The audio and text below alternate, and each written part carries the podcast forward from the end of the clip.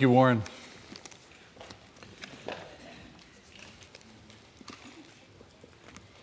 Well, this morning we are going to complete our series in uh, the book that I've been recommending, When the Church Was a Family by Joe Hellerman.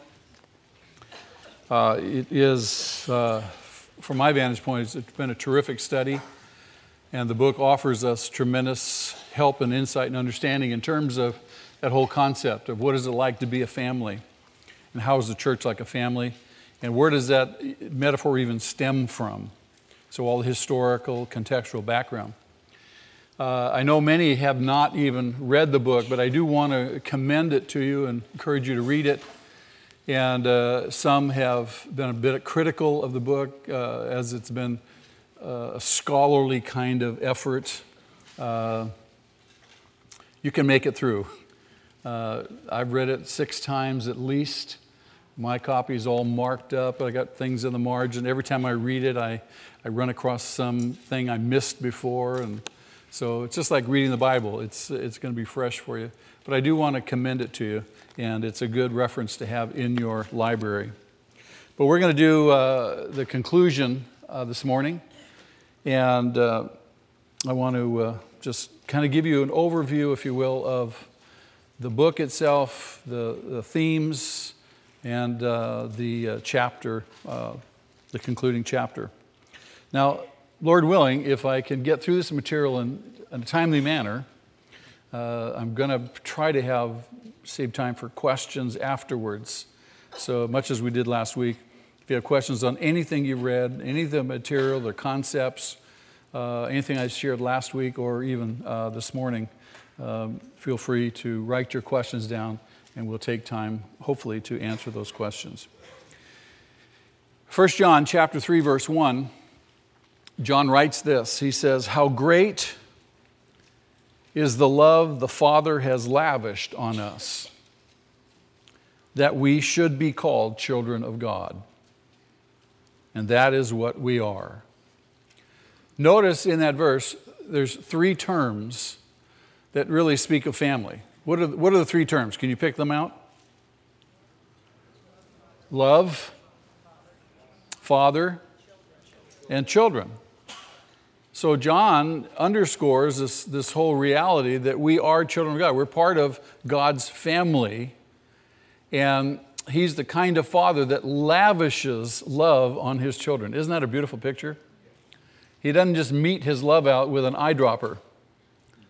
You know, we don't have to qualify for it. We don't have to earn it. You know, if we're good kids, then maybe we'll experience some of his love. No, no, he lavishes his love on us. If you go back to the culture of the first century and the previous generations and the succeeding generations, the, the ancient Near East, uh, the social values of that culture and society, the family priorities of people who lived in that particular culture. They were characterized by three fundamental principles. Now, you and I were not raised in that culture. Our enculturation, if you will, uh, brings along different perspectives.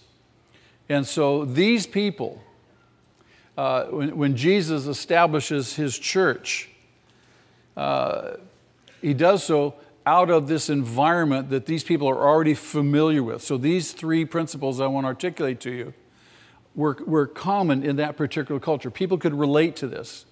So, it's reasonable, logical now for Jesus to take that culture and, and talk about his family given values, cultural values that people were already familiar with. Does that make sense?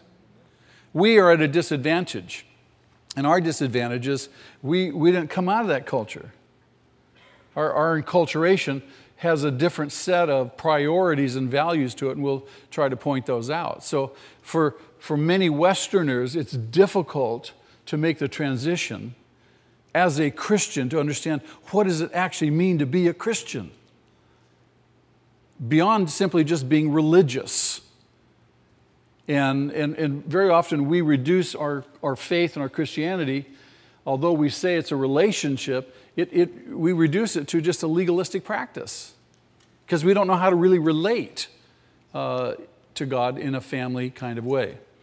So let me articulate these three fundamental principles, and these principles served as a basis for Jesus' plan for his church to function as a family.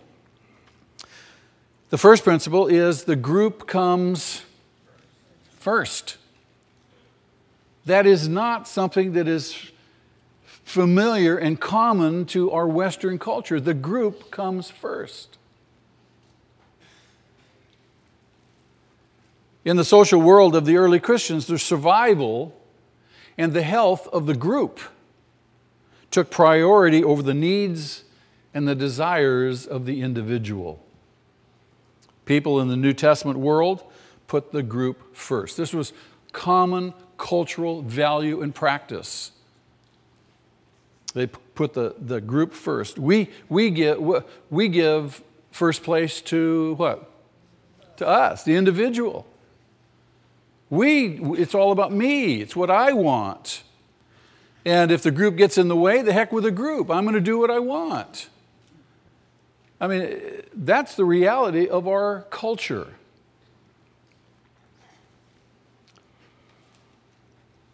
The needs, the goals, the desires, quite simply, of the individual come first in our Western culture. Personal allegiance to the group, where the group is my family or my church or my uh, co-workers or some civic organization that I may participate with. Uh, these in our culture today come as secondary considerations. The bottom line for us is the individual comes first.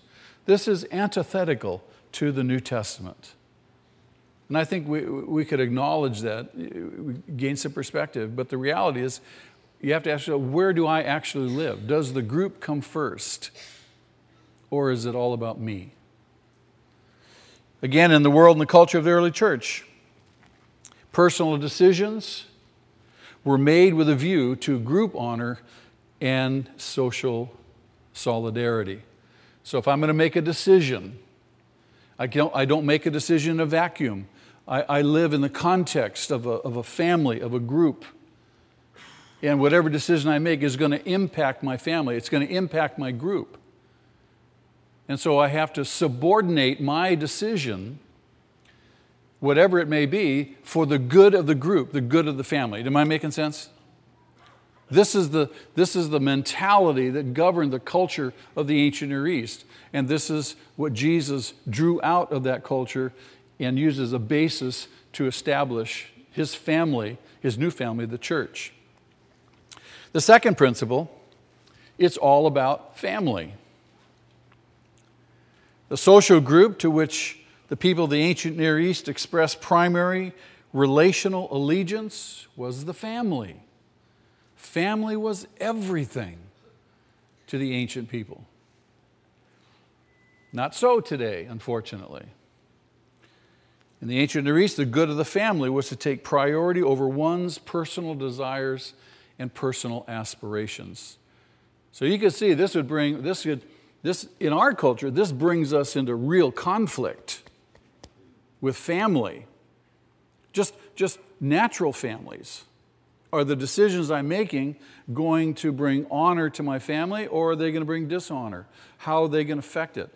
Do I just effectively say, well, the heck with you, I'm going to do what I want to do because I want to do it because it makes me feel good?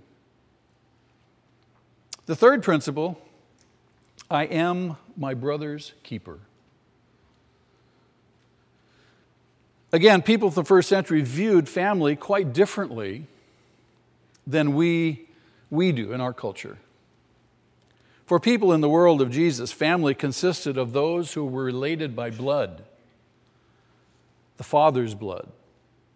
The bloodline, which marked family membership, would travel from generation to generation to generation, and it would do so solely through male offspring. We call this patrilineal, from the father on down through sons and so forth. In the ancient Near East, the marriage relationship was not the closest relationship. In our culture, we make the marriage relationship the closest relationship. Not so in the ancient Near East. Now, we have to be careful how we apply this because I don't want you to misunderstand. We, marry, we, we value marriage highly for a number of reasons. But in the ancient Near East, marriage was not the closest relationship. The closest relationship amongst the ancient peoples was what, what relationship do you think? The sibling relationship, brothers and sisters. So, though I may be married, I was more loyal to my brothers and my sisters in that culture than I was to my wife, if you will. Now, it sounds strange to us. It's hard for us to get, a, get our heads around that one, but that's the, the dynamic. But there's a special application for us now, for members of the church. We can understand, now stay with me, we can understand and appreciate the family orientation now of the church of Jesus Christ because once you become a Christian, you are my brother and my sister. This now becomes my closest relationship as a believer. Jesus established his followers as a faith family. And practical express, expressions of brotherhood would soon come to epitomize what it meant for the early Christians to relate to one another as brother and sister, as Jesus fully intended. And again, it's, a, it's the jumping off point was the relationship between siblings in that culture. So now there's a surrogate family. And the surrogate family is what? Brothers and sisters. These are the relationships. I am my brother's keeper. The loyalty is there. Are you with me? Now, whatever else they may have been, the first followers of Jesus were preeminently a society of siblings. You are my brother, you are my sister. My wife is my sister. Our marriage is going to cease when Jesus comes back, but we will forever and ever and ever be brother and sister. Jesus viewed his followers as now a new family. And he challenged them to reconsider. Now, this is important.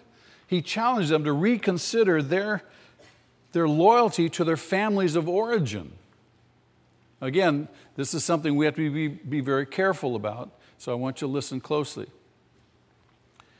Jesus modeled himself, he modeled his surrogate family values in his own life. And how did he do that? He did it, quite frankly, by publicly distancing himself from his own natural family. He did it again and again and again. There are ample examples uh, in Hellerman's book and out of the New Testament, out of the gospel record. Now, Jesus is not insensitive at all to individual needs, but he did teach that the individual needs of his followers, the members of his new family, that those needs would be fully met in the context of what? Their new family. You see that played out clearly in the book of Acts in the early chapters. Acts chapter 2. The new church is formed, Pentecost has happened. People are coming to Christ. People, they're being added by the thousands and they're fellowshipping and needs are being met. And, and Luke says that uh, wherever there was a need, it was taken care of. Acts chapter 4, the same kind of thing. Those two passages characterize the family life where individuals really looked at the others in the church as their brother and sister. And that, that relationship became the preeminent relationship. Jesus spoke about family in three distinct ways. And this, this is where we can get a little bit confused when you read these things. Some of his teachings appear to be mutually contradictory. For instance, at times, Jesus was unequivocally affirming of natural family relationships. He affirmed a natural family relationship. For instance, he reiterated in Matthew chapter 15, he reiterated the fifth commandment. And what's the fifth commandment? Honor your father and mother. So he seemed to be very, very supportive of that commandment honor your father and mother. In Matthew chapter 19, he upholds marriage and he disallows divorce. And in that same chapter, chapter 19 of Matthew's Gospel, he, he is seen to welcome the little children to himself. Don't hinder the children from coming to me. So, in these passages, as examples, Jesus uh, was unreservedly family friendly. However, there are other passages. And other passages portray Jesus in precisely the opposite light. He seems to be not family friendly at all. In Matthew chapter 10, he said that the gospel would separate the natural family. Listen to these stark words. In verse 34, do not be supposed that I have come to bring peace to the earth. I did not come to bring peace, but a sword. For I have come to turn a man against his father, a daughter against her mother, a daughter in law against her mother in law. A man's enemies will be the members of his own household.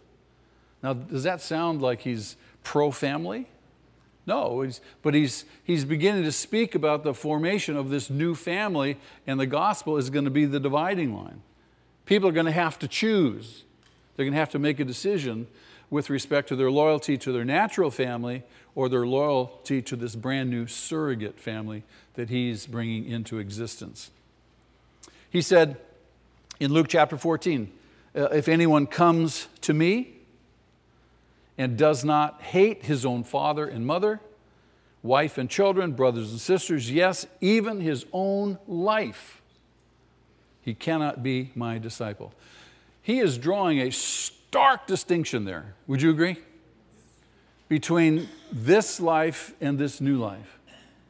And he uses this word, hate. I don't know about you, but that's always troubled me.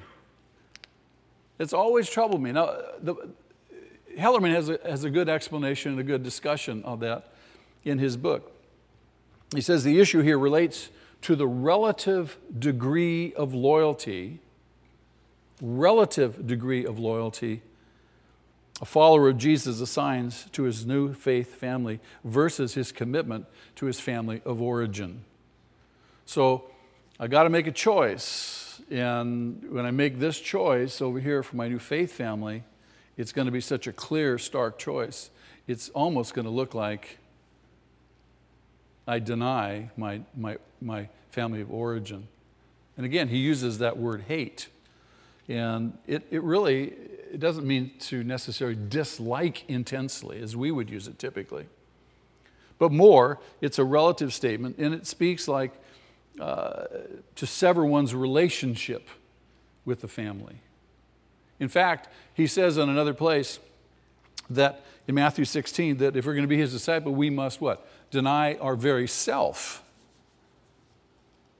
Deny ourselves. So, in much the same way, it comes to the point where we deny this other new, this other old relationship in favor of a brand new relationship. He said to a man who wished to bury his father, you'll recall, in Matthew chapter 8. And this was an honorable thing to do. He said, Follow me and let the dead bury their own dead. In other words, you got to make a decision. You've been sitting on the fence, you got to make a decision. If you're going to stay over there, the dead bury their own. You come with me, follow me. Now, in addition to these apparently mixed messages about the natural family, Jesus instructed his disciples about another kind of family, a new family. One not based on blood, not based on the blood, literal blood lineage, but based on a common relationship with God. And this relationship would be based upon the shed blood of Jesus Christ, but not a shared blood in the lineage. It's based on a relationship now. And this relationship, this new relationship, must take precedence over the old.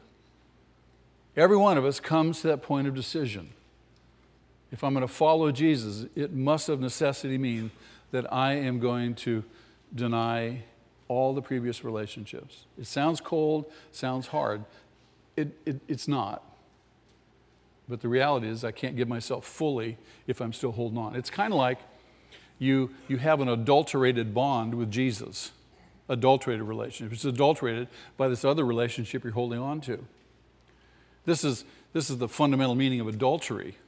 We think of adultery typically in, in, in uh, sexual terms, but really it simply means an incomplete, I'm, I'm, I'm not able to completely bond with this other person. This previous bond has to become extinct through either through death or divorce or an ample time so I can make a full commitment. Are you with me on that one? He says in Matthew 23, You are all brothers. So, for all brothers, it speaks of a whole brand new family. I wasn't your brother before. I wasn't, you weren't my sister, my brother before, but now we are. He's calling me into a brand new family relationship. And Jesus modeled this in his own family relationships. You remember in, in, in uh, the Gospels, and particularly Mark chapter 3, uh, Jesus is teaching, and uh, his, his family thinks he's gone off the deep end. He's, he's lost his mind. And so they go to retrieve him. Mark chapter 3, verse 31 says that when uh, Jesus' mother and brothers arrived, standing outside, they sent someone in to call him. A crowd was sitting around him, and they told him, Your mother and brothers are outside looking for you. And he responded, He says, Oh, okay, I'll be right out. Tell mom and my brothers I'll be right out. No, he didn't, did he? This was a huge teaching moment in which he is going to make a clear declaration of just exactly who his mother and brothers and sisters are. And he's using his own life. He says, Who are my mother and my brothers? Then he looked at those who, who were seated around in a circle around him and he said, Here are my mother and my brothers. Whoever does the will, God's will, is my brother and sister and mother. Huge shift. Huge shift. And it's here that Jesus exhibits himself his loyalty to his new surrogate family, and that would exceed any ongoing loyalty toward his natural family. He's made the shift. I think, I think also, remember at the wedding feast at Cana where he does the first miracle? And, and his mother comes to him and says, uh, They've run out of wine. What did he say to her? What do I have to do with you? I think contextually, you could probably say, you know, he's made a break right there. He's sending a signal right there. Although he does supply the guy with wine. So Jesus is now encouraging all of his followers to do the same thing. The challenge in Jesus' radical call to discipleship, and it is a radical call. It's not something that's easy, it's not something that's convenient, it's a costly call. It's not simply a challenge to prioritize loyalty to Jesus as an individual over loyalty to one's family. It's far more than that. A disciple must choose between two families his natural family and Jesus' new surrogate family of believers. He's constantly make your choice. Who are you going to serve? Who are you going to follow? You can't straddle these, these, these relationships. Paul, Paul picks up on Jesus' vision for the church's family. And you see this in, in every one of the letters he writes to all the churches. You just read chapter after chapter, and, and you read these words. You find these words brother, sister, adoption, inheritance, father, uh, children, children of God. These terms occupy nearly every single chapter of Paul's letters. And you read those things, and you go, wow, Paul gets it. He's picked up Jesus' vision for this new family and he's carrying it on.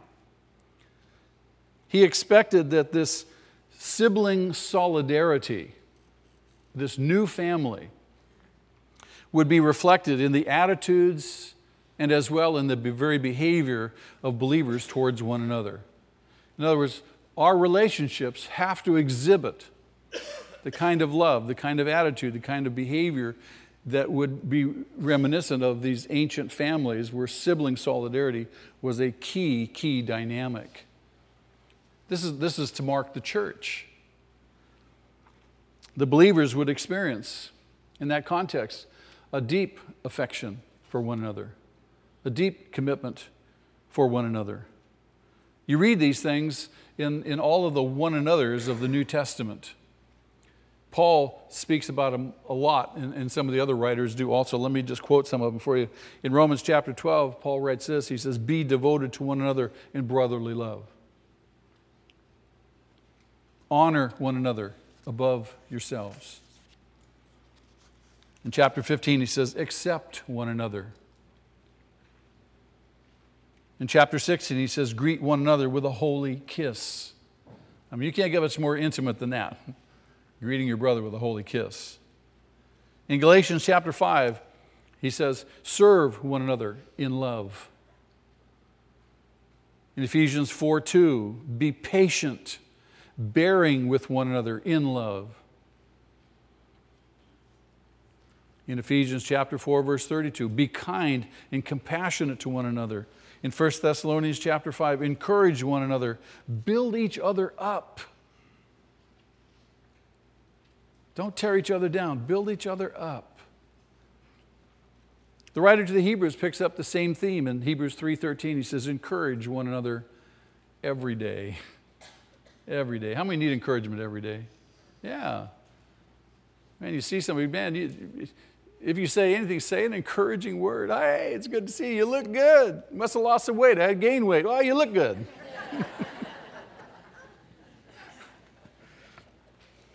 James says the same thing. James says, Do not slander one another. Peter writes this love one another deeply from the heart. And of course, John in 1 John simply puts it this way love one another. So you see, you see this, this, this call to attitude and behavior amongst now this new relationship, these new sibling relationships. And Paul challenged these believers also to exhibit their sibling relationship, their sibling solidarity, by sharing their material resources. And the greatest example, I think, of this is in his letter to the Corinthians, and you read the, in the book of Acts about his missionary journeys, and he's taking up a collection. He's going to all the Gentile churches, strengthening them, but also using the occasion to take an offering, take a collection. And what's he taking the collection for? Anybody remember? Yeah, the saints in Jerusalem. So here's a, here's a way in, in Paul's missionary strategy to get the Gentile believers to see the Jewish believers up in Jerusalem who were impoverished and suffering, their brothers. To bring a Jew and a Gentile together in that ancient world was no easy thing. They were, the Jews looked at the Gentiles as dogs, unclean dogs. You couldn't touch a Gentile. That would render you ceremonially unclean. And you can imagine if a Gentile understood that, how they would then react to a Jew. You know, this, this, I mean, you're talking about the ultimate racism, the ultimate uh, uh, prejudice, if you will. So they, they didn't get along. So Paul says, you know, when you get to the pocketbook, that's when you really show you care. Isn't that true? And so he takes up this collection so that the Gentiles and the Jews would know beyond a shadow of a doubt they are brothers by sharing these material resources. And Paul, like Jesus, prioritized the faith family over the natural family. Very simply. This new family, with its love, sharing, loyalty, if you, if you just study history of the church and the history of Western civilization, over the next two and a half centuries, against all odds, this new movement of brothers and sisters won literally thousands upon thousands upon thousands of people to Jesus and literally turned the Roman Empire up on its head. Just a, what a movement. Here, this little obscure movement started by an itinerant rabbi who was killed in, outside Jerusalem, nailed to a cross, the, common, the death of a common criminal. And, and all of a sudden, this movement just begins to expand and explode and explode over the two, next two and a half centuries. Incredible. Against all odds. Isn't that awesome? And it was just as Jesus had said. All men will know that you are my disciples if you what? Love one another. Why? This was such a key dynamic love. In, in the Roman Empire, by this time, things had gotten really, really bad, really gross. You think our culture is insensitive. You think our culture is uh, selfish. Man, the Roman culture was unbelievable. People were starving, starving for relationship and love and affection and those kinds of things, deep personal needs that were going tremendously unmet. The society was a utilitarian society, much like ours today, unfortunately. And yet, here's this little group of people growing and growing, and they're exhibiting this dynamic of, of sibling solidarity, love, affection, commitment. And, and the Romans are looking at this, and the whole people in the Roman Empire going, Whoa, what is this? I want that. I want that. And more and more people were getting saved. The question now for us is how do we, how do we sharpen our focus? on, on these issues? How do we sharpen our focus on Jesus' vision for church as family? There were two essential values that gave the ancient church much of its social capital,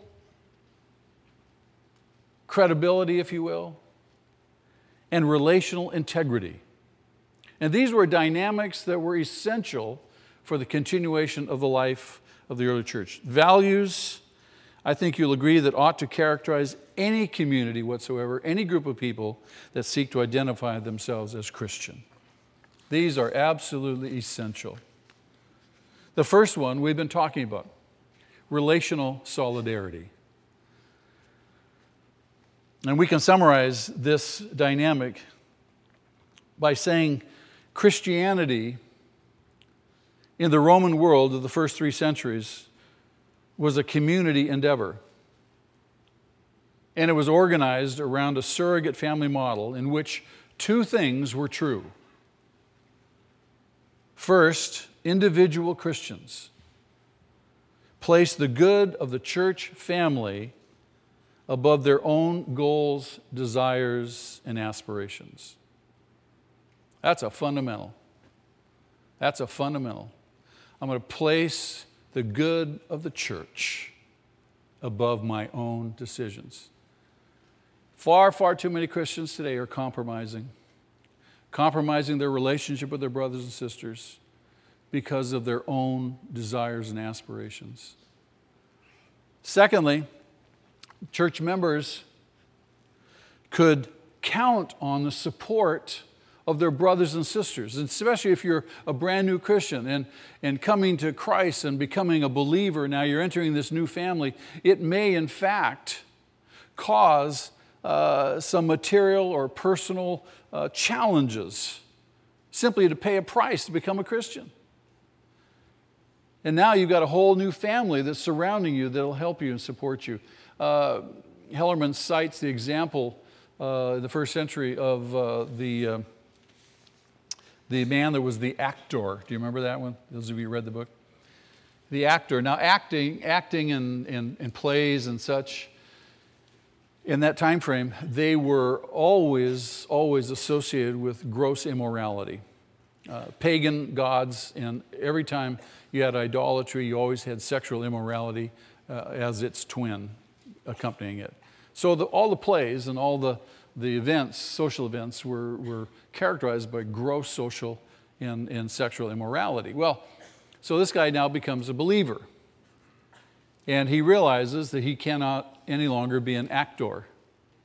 It's contrary to his new profession. So, so he says, Well, I'll start, a, uh, I'll start an actor's school. Well, you can't do that either because you can't teach other people to do this stuff. So now he doesn't have a job. Now he has no means of supporting himself. And so the church gathers around him and says, We'll support you, we'll provide for you. You get time, you can discover or, or develop a new way to sustain yourself. So this is, these are the things that were characteristic of this relational solidarity. The second value is just as important and just as critical as the first. The second value is robust boundaries. I'm using Hellerman's term because I think it is such a picturesque, powerful term. Robust boundaries, not squishy boundaries, not relative boundaries, not, well, you know, I just slide over here, be a little slippery. No, no, robust boundaries. You get the picture of that? Robust boundaries. Boundaries that served clearly to distinguish those who belonged to the local Christian community from those who did not. Wow. Now, the question today is how are Christians today? How are you and I doing today along these same lines?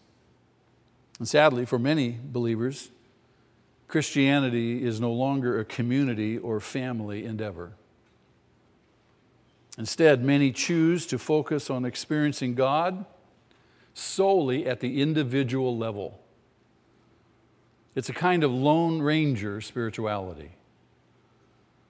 And as a result, they, they will never benefit, they'll never enjoy the benefit of being part of the family and part of the, the, the ongoing support, encouragement, deep, meaningful relationships with others in the church family. And, and vice versa, the church family won't benefit by the grace that they can bring into those family relationships. And in many church environments, the idea of robust boundaries, simply today in our culture, this very idea does not resonate. You know, you're a legalist, you're not tolerant, we're supposed to be a community of love. Yes, we are. But at the same time, we're supposed to have some boundaries, some clear understandings and categories. While we may be enthusiastic, certainly, for the idea of relational solidarity, love, authenticity, mutual support, encouragement, those kinds of things, issues that served to delineate the robust boundaries of the New Testament church were very clear. Sexual immorality was not tolerated. Lack of repentance when sinning against a brother, not tolerated. Unwillingness to forgive a repentant brother, not tolerated. You, remember Paul? Paul said, Cast this, this unrepentant brother out for the destruction of his flesh. And the whole point was hoping that he would become repentant. And then when he did in 2 Corinthians, Paul says, Welcome that brother back. Propagation of false doctrine, not allowed. This was a huge battle in the New Testament churches. John writes about it, Paul writes about it, Peter addresses it. Divisiveness, not tolerated. No divisiveness. Even idleness, laziness, not tolerated. Paul says if a man is able to work and he doesn't work, he doesn't eat.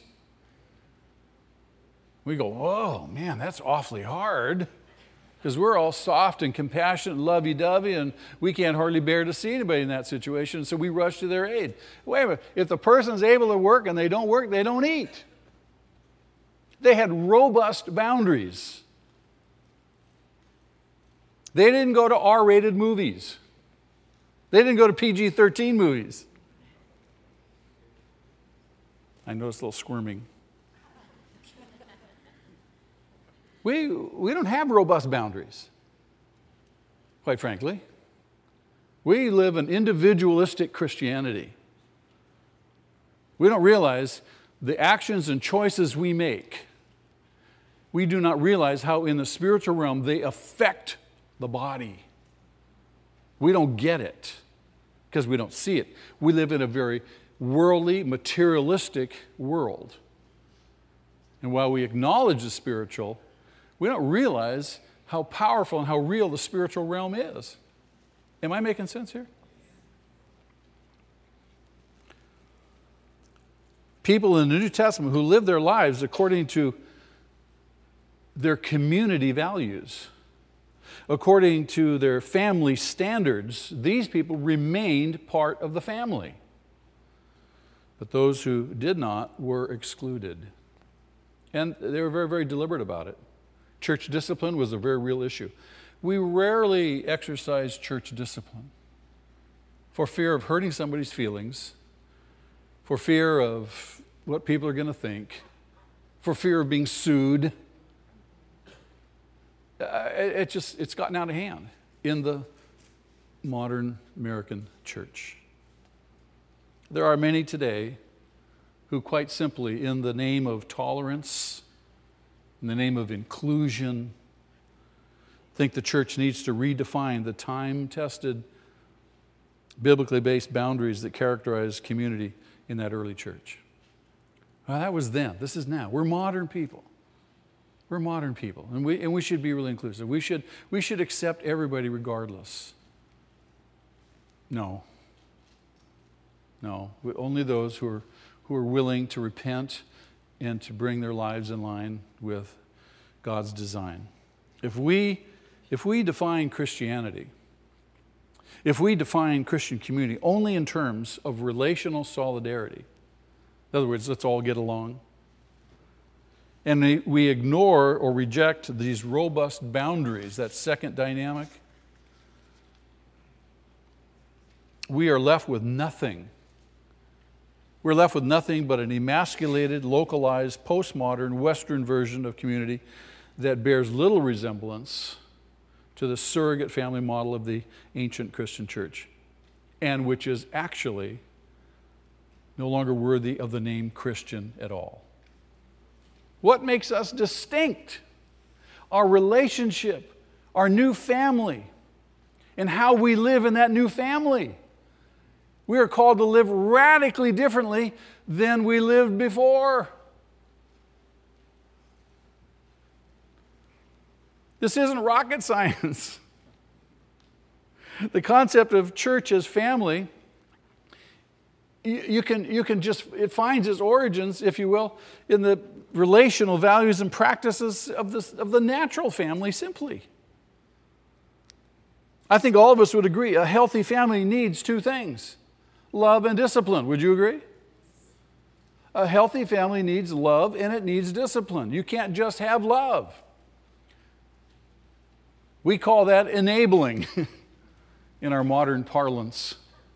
Oh, I love you. I love you so much. You can do whatever you want. It doesn't matter. You know, I don't like it, but I just love you so much. I'm not going to make you do anything different.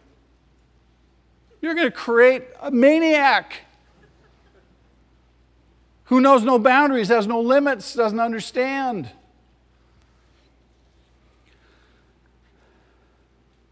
The family needs love. We call it, in, the, in our parlance this morning, we call it relational solidarity. They're equivalents. Discipline, equivalent term, robust boundaries. Robust boundaries. Experience demonstrates again and again and again that to place a high priority on relationships while ignoring the need for discipline, ignoring the need for boundaries in the name of love or tolerance, inevitably results in a highly dysfunctional family unit. and, and that family ultimately undermines the very relationships in the context of that family. You got a mess on your hands. You just simply have a mess on your hands. Now, there's another issue that I want to address, and that's the relationship between salvation and community.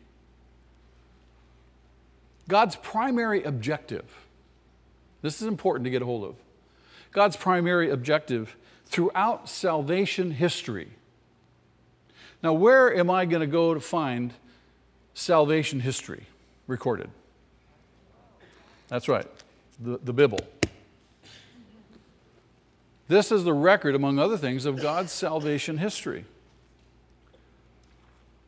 And his objective has been the creation of a people for his own possession, a community inhabited by the Holy Spirit and characterized by justice, mercy, grace, love, all exercised in the context of relational accountability. Mount Sinai. God brings them to Mount Sinai, where He gives them the law. And in giving them the law, He gave the Jews their national identity. They're now His people. He says, You are my people. I've chosen you for myself. And then Pentecost. At both Mount Sinai and Pentecost, the salvation of God's people was a community creating event. Relational solidarity. We're all together in this. The point is not necessarily to downplay God's concern for us as individuals. He does care for us as individuals. But it must be recognized that in the New Testament time, a person was saved not solely to enjoy a personal relationship with Jesus. There's more than that. A person was saved to community community with Jesus and community with these new brothers and sisters. Our limited conception of Jesus as personal Savior is the unfortunate distortion that resulted from our own American individualistic thinking. My personal Savior. It's me and Jesus. I, have talked to people, you talked to me, maybe you were one of these people. He said, Yeah, you know, I don't need to go to church. A bunch of hypocrites there. It's me and God. We go down to the beach. We surf together. We go hiking together. We enjoy the mountains. We go fishing together. We do all, me and God, me and Jesus. the phrase personal relationship with God is nowhere in the Bible. And we've appropriated it. And we've made it tantamount to being Scripture.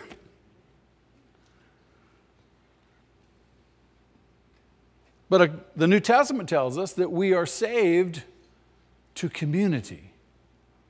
Salvation involves being reborn into the family of God, a family that includes both a new father and new siblings, new brothers and sisters. Biblical salvation. What kind of salvation? Biblical salvation. This is how the Bible sees salvation. This is not an individualistic perspective. This is when you talk about salvation, you want to talk about biblical salvation. Biblical salvation is a community creating event. What is it? That's right. Now, to be sure, a convert to Christianity needs to do business with God as an individual, trusting in Jesus' finished work on that cross for the forgiveness of his or her sins. We understand that. That's basic, that's fundamental. But the cross of Christ isn't the end point, it simply is the doorway. It's the entrance, if you will, to membership in God's family and God's pattern for life together. I have a whole new family. My sins are forgiven. Hallelujah. But I got more than that. I've got a whole brand new family, a whole new way of living. We are saved not simply to enjoy a personal relationship with God, we are saved to community. I want to suggest to you that there is no room in biblical Christianity for an unchurched Christian. No room. No room. When a person is truly saved, now think about this. When a person is truly saved, when they are really born again, should there be evidence of that fact in their life? Should there be some kind of fruit? Should people look at us and say, I knew you then, I know you now, I like you better now? You're different. You're kinder, you're more approachable, you're something about you. What is it? I are a Christian now. There should be a difference. And if, if our thesis is correct, that salvation is in fact a community creating event, if conversion to Christianity means being saved to community, then it would seem for a conversion to be genuine. This relational aspect of salvation must somehow find expression in the everyday life of a professing Christian now. In other words, if you're a Christian, why aren't you in the family? Why aren't you hanging out with your new brothers and sisters? Why do you isolate? Making sense? There should be some fruit. I'm not just saved for a personal relationship with Jesus, I'm saved to community. God's purpose is to create a brand new family. And He means to include all of us every tongue, tribe, nation, people. Isn't that exciting? I mean, you just look around this room. If you could stand up here, look from my vantage point, we've got just about that. it's exciting. And, and, and so when we evangelize, when we, we talk to friends, unsaved friends and family, and we talk to them about becoming a Christian, we tell them not only are they going to receive a new father, but they're going to get a brand new set of brothers and sisters when they give their lives to Jesus. Your life's going to change. You're going to be in a different community. And we've got to help people realize that these two relationships with God and with His family are inseparable. I are part of the family now. The idea of encouraging people to pray a prayer of personal repentance, to accept Jesus as their personal Savior, and thereby become a child of God must be accompanied by the challenge to become part of God's family also. Otherwise, I think you'll agree, we simply perpetuate the radical individualism that has rendered American Christianity culturally and morally impotent. The church is irrelevant, it's not a force to be reckoned with. Oh, on the fringe politically, maybe. But in terms of people's lives, people mock us, they laugh at us. You, you, you people are dodo heads because they don't really see power.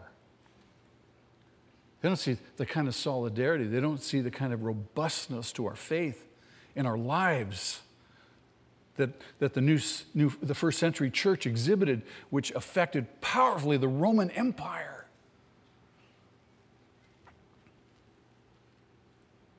And we simply blatantly ignore the New Testament picture of being born again as a community creating event. And to ignore this just guarantees that our so called converts will continue to take their quote unquote personal Savior from relationship to relationship, from marriage to marriage, from church to church.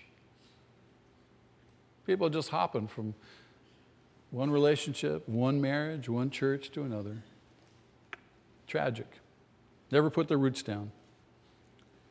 And it just results in their own social, spiritual demise. Even a newborn baby needs to be held, loved, nurtured, included in the family. You take a brand new baby, you set him on the, on the sideboard in the delivery room. You just set him there. No one touches him. No one has anything to do with him. It won't be long before that baby dies. There's something in us that needs spiritual, personal nourishing. And the same thing for a brand new baby Christian. They got to be in part of the family. We encourage that. We need to cultivate the kind of spiritual, social environment where non believers, even new believers, they can come in our church and they can experience firsthand Jesus' vision for authentic Christian community. We want people to come and say, wow, this is, this is church? This is great. I like this. I want more of this. And people do. They remark. They, they see, the, they see greeting each other, and they, they see the, the relationships that are, that are in process. And I watch them. I watch people that sit and they look around, and I know they're thinking, would someone come and say hello to me? They'll not only be intrigued by Jesus, they'll see how following Jesus works out in the context of real life relationships. Oh, man. Was the early church on fire? Absolutely. Why was the early church on fire? Because they believed this stuff and they lived it out. I want to suggest to you, I want to quote Hellerman again at the end of this chapter. He says, When the church is a family, in the fullest sense of that word, then he says the church is on fire. All you have to do is go back to the book of Acts. You see the church on fire. You see the relational solidarity. You see those robust boundaries. You see them living out this, this vision that Jesus has, that God has for his church. Man, they, these people were on fire and they affected everybody around them. May God help us to continually sharpen our focus. It's like you're writing with a pencil. I write with pencils, number two pencils. I have stacks of them. And when you write with the number two pencil, the lead wears down, and you got to resharpen it and resharpen it and resharpen it. Though we may be doing some good things, may God help us sharpen our focus and resharpen our focus on Jesus' vision for authentic Christian community. Amen. Amen. All right, I have a few minutes for questions. Linda.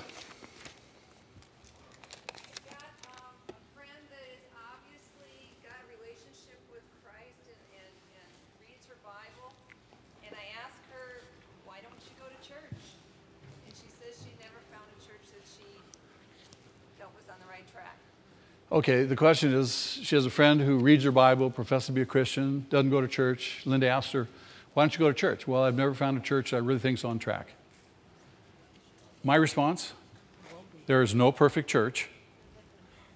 Get in one, start, come with me to my church. We're friends. If you can identify with me, probably you can identify with my church. Let's get involved. Just make a start. I use this phrase always come and see. Come and see. Come seven times in a row. Come and see. And I, I promise you, uh, you make a connection. You have a connection. You're going to introduce people. I introduce them to Winnie. God help us. Winnie is one of the most serious women of God that I know. I'm serious. I mean, you, you meet Winnie, she does not, she's not foolishness. She's not frivolous. You introduce her to these people. And I promise you, you know, wow, this is, this is, it can be a little intimidating, but it's fun. Anybody else? Keith? I need you to elaborate. You said we should be a, a part of the church family to the quote exclusion of our blood family, but where's the balance? That is too broad and on the face value denies the fifth commandment of honoring our parents. You need to clarify that the quote exclusion is where there is a blood family call to deny God's will, similar to, a, to submitting to the world's government, except where the world's government calls us to deny God's will and obey God's will. And Paul writes. Wait a minute. Hold. No, hold, hold on. And Paul writes that he does not take care of his own family is worse than an infidel. So please elaborate and show the balance. Okay, first of all, on, on, on the big picture, there's two families now. Agreed. And Jesus very simply makes a distinction between your natural family and this new family that he's bringing into existence. Where the two come in conflict, where your choice, you have to make a choice. You opt not for the family of origin, certainly if they're non believers, you opt for your brand new family. What's the elaboration on speaking of, of the God's will or call, the call to disobey God? I can still honor, let's say, uh, I had this question last night. Uh, a woman said to me, she said, What if, uh, what if my mother is a non believer? I love all these speculative issues. What if my mother is a non believer and my husband and I have to take care of her? Should we do it? What do you think? Yeah, absolutely, absolutely. Okay, there's no contradiction there. Then she says, Well, what if taking care of her means that I have to, we, we don't have enough money to do it, so we don't tithe? And we make taking care of my mother the tithe. What do you think there? Yeah. Obeying God's will or disobeying God's will? No, there's other ways to deal with this. So I said, Look, I said, I said, you honor God first. The tithe is, belongs to God. Have we talked about that? That's His. I mean, it's all His, but He just asked for a tithe. So you honor Him with the tithe. You obey Him. Well, what am I to do with my mother? Well, you may have to change your lifestyle. You may have to sell some stuff. You may have to get rid of your cable TV. You may have to get rid of your cigarettes. You may have to, I, don't know, you, you know, we'll sit down and go over your budget. But I promise you, if God has put you in a place where He wants you to take care of your mother who's an invalid and you're going to have to pay the freight on her, you don't re- do the expedient thing of taking away from your tithe. You just, you're going to shoot yourself in the foot doing that. But there's other ways to skin that cat, pardon the expression. You hate cats, Zach. It's okay. We know you don't like cats. All the cat lovers just cringed. And all the dog lovers laugh. yeah, the dog lovers laugh. So I, I think I think there's there's on the surface of it there's there's there's a, a clear clear distinction to be made, but I think there's ways in which we can continue to honor them. But if if you're if you're a believer and the choices that you face your life, uh, it comes down to you know my natural family or my spiritual family. I opt for my spiritual family.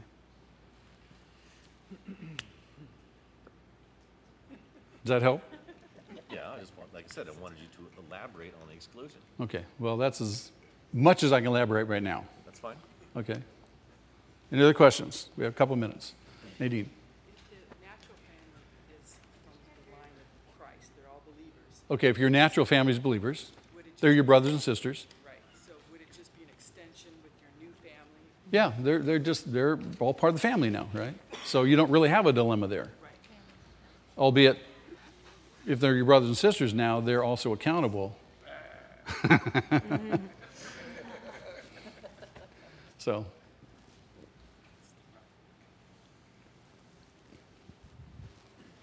I got lost when it said, you know, don't call anybody rabbi, father, teacher. oh, Matthew 23? When he's, he's talking about uh, don't, uh, don't be called rabbi, teacher, and such. He's, he's really uh, talking about don't set yourself up as the premier person above your brothers and sisters. You're, you're, you're a brother, you're a sister. You're all brothers, he says in that passage.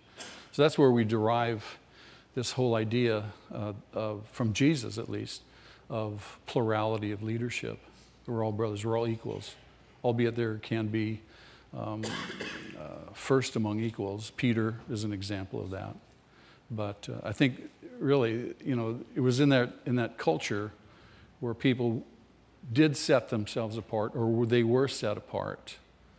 And this, is, this was my suggestion that we move away from what we have done in our own church of the quote unquote senior pastor uh, because we're, you know, we're all basically the same. So, does that help? Yeah. Okay. Larry? Um, you said, when you get to the pocketbook, that's where we show how much we really care. And Typ- uh, typically, when we get to the pocketbook, that's where we show we really do care. uh, God has clearly called us to love one another. But in response to our deaf ear, God has given, has encouraged the government to fill this task. Do you think we should strategize ways to recapture our responsibilities of loving one another, caring for one another, and to free ourselves from oppressive outside involvement?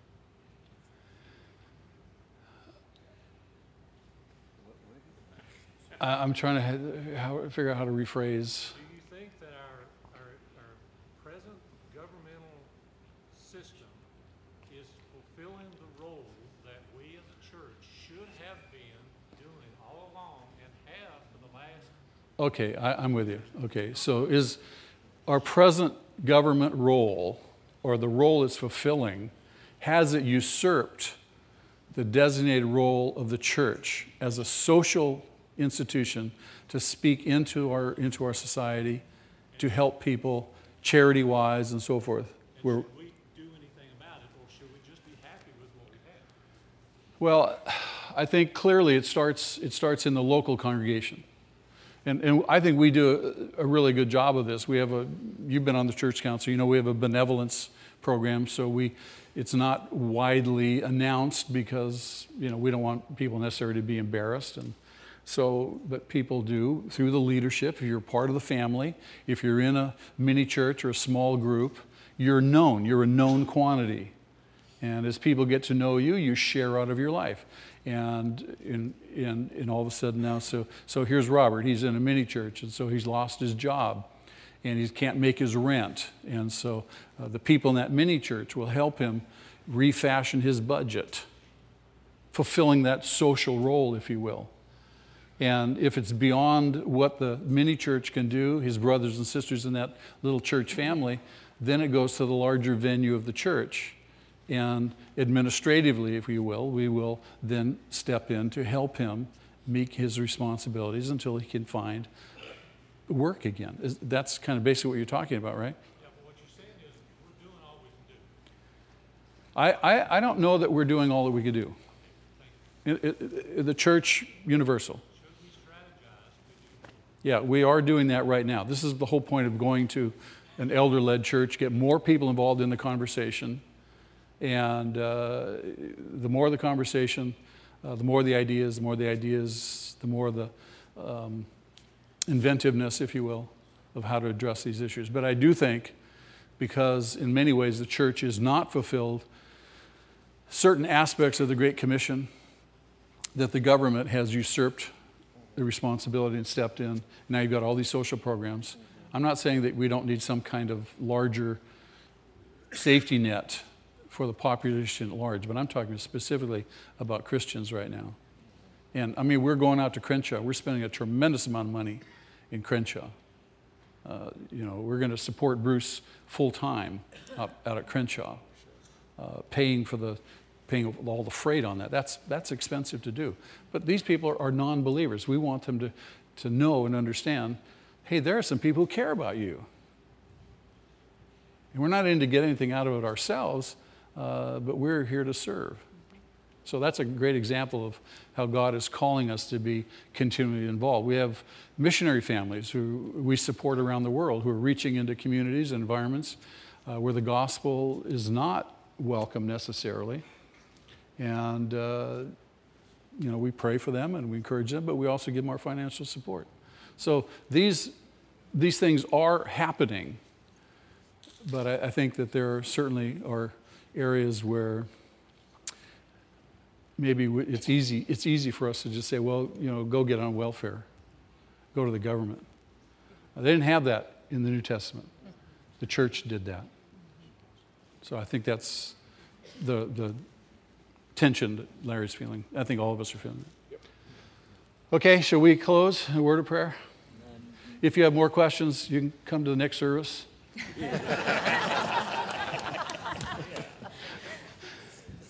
Heavenly Father, we thank you for the church and we thank you for your provision.